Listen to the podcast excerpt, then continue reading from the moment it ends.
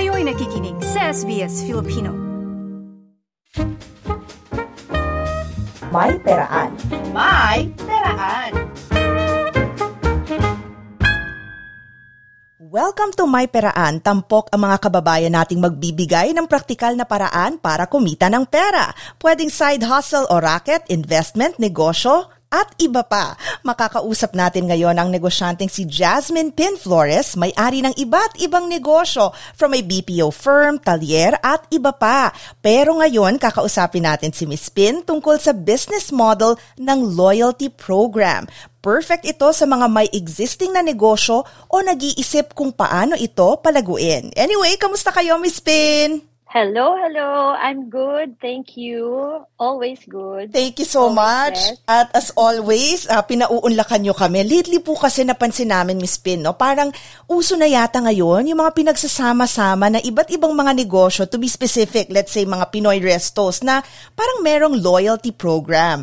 Pwede po ba natin ito pag-usapan? Or siguro just enlighten us on this? Absolutely. Totoo yan. Lalo na ngayon na napakaraming opportunities in the business world. So magandang collaboration. Collaboration is a key to success and also growth.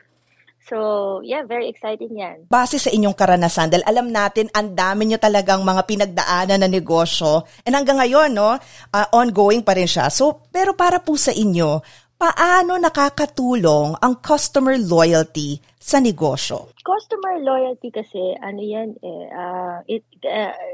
is a massive ingredient yan for a really successful business.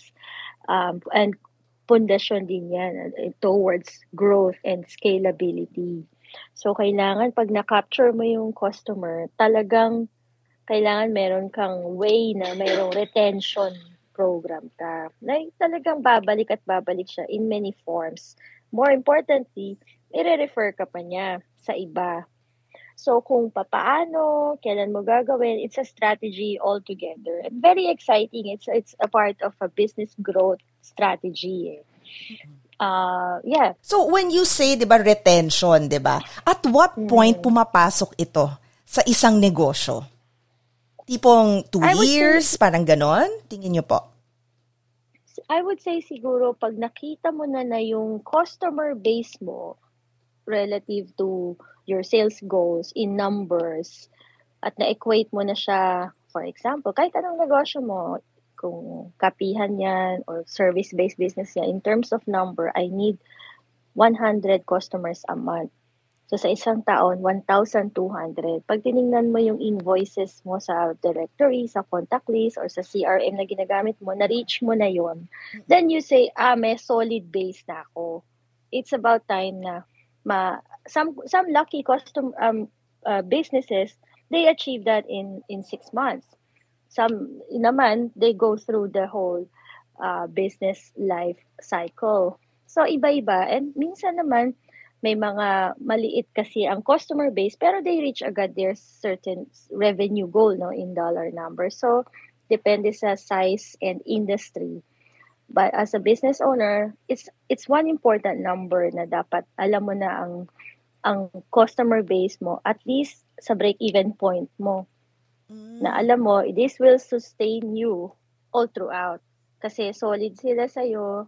They will go back every 2 months, 3 months, and so on. So, very important na you know that number. Okay, it's all about the numbers. Oh. Pag negosyo ang pinag-uusapan. Okay, so ngayon po, let's talk about, let's say, yung pagdating, let's say, sa customer loyalty, diba?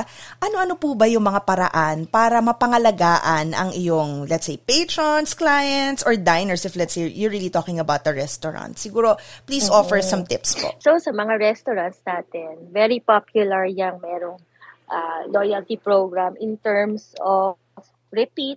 So, pag bumalik ka, meron kang certain, or even sa mga cafes, diba, minsan, you get a stamp for every purchase, every coffee, or every meal you order. Minsan naman, promotional or seasonal. So, may free dessert for every purchase. So, and or a referral program. So, nag-dine ka, then minsan may nilalagay sila sa mga invoice, or sa mga social media pages nila, that when you may referral code, these are simple things that businesses can do. And we can maximize, lalo na ngayon, ang social media. Promo code, QR code, it works really a lot.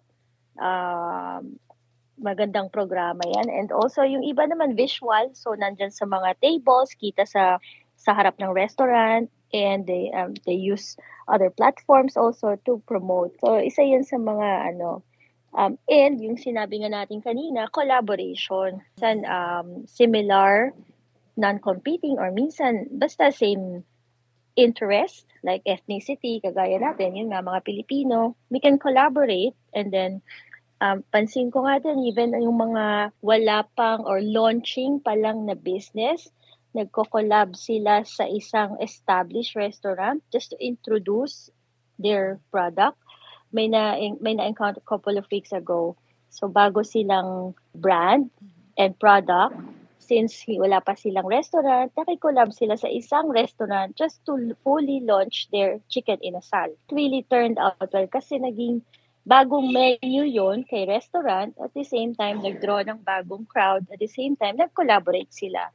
So, just little things like that. So, now when you talk about collaboration, paano naman papasok ang competition? Kasi diba usually it's like that for businesses, no? What do you think po? Yeah, that's the reason why you need to keep up with your own business. Alam mo yung specialization mo, yung strategy mo, yung target market mo na talagang suited yung ginagawa mo dun sa tina-target, sa target market mo.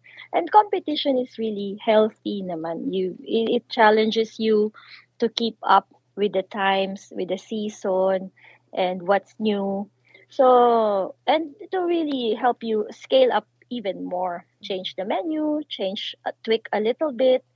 So I think tayo lalo na sa mga business owners, we have to look at it like that in a positive and a challenging way para we use it to even grow and scale up. Words of wisdom galing kay Ms. Pin. So ngayon po, final message sa mga gustong kumita ng extra. Not necessarily about business, but really all about pagkita ng extra. Go for it po. Siguro lalo na ngayon sa mga estudyante, consumers, nakikita ko marami ngayong mga vloggers, no, influencers, and lumalaki yan, and it's a gig economy yung tawag natin dyan eh.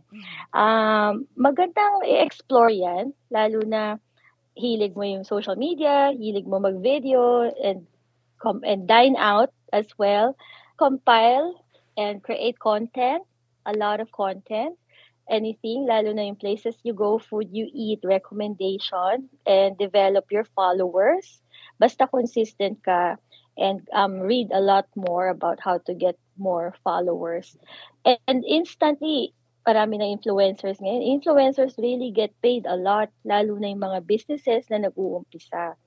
And not only that, enjoy mo yung ginagawa mo, kumikita ka, nakakatulong ka sa bagong negosyante kasi nabibigyan mo sila ng bagong customer, diba? So, and this is for everybody. You're young, you're old, you're new in the country, any age, any nationality, anyone can be one. So, yeah, something new.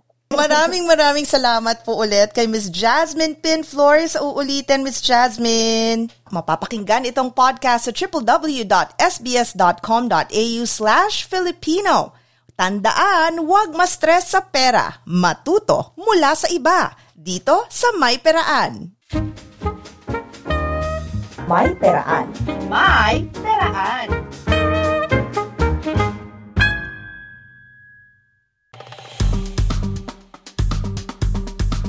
I-like, i-share, mag-comment. Sundan ang SBS Filipino sa Facebook.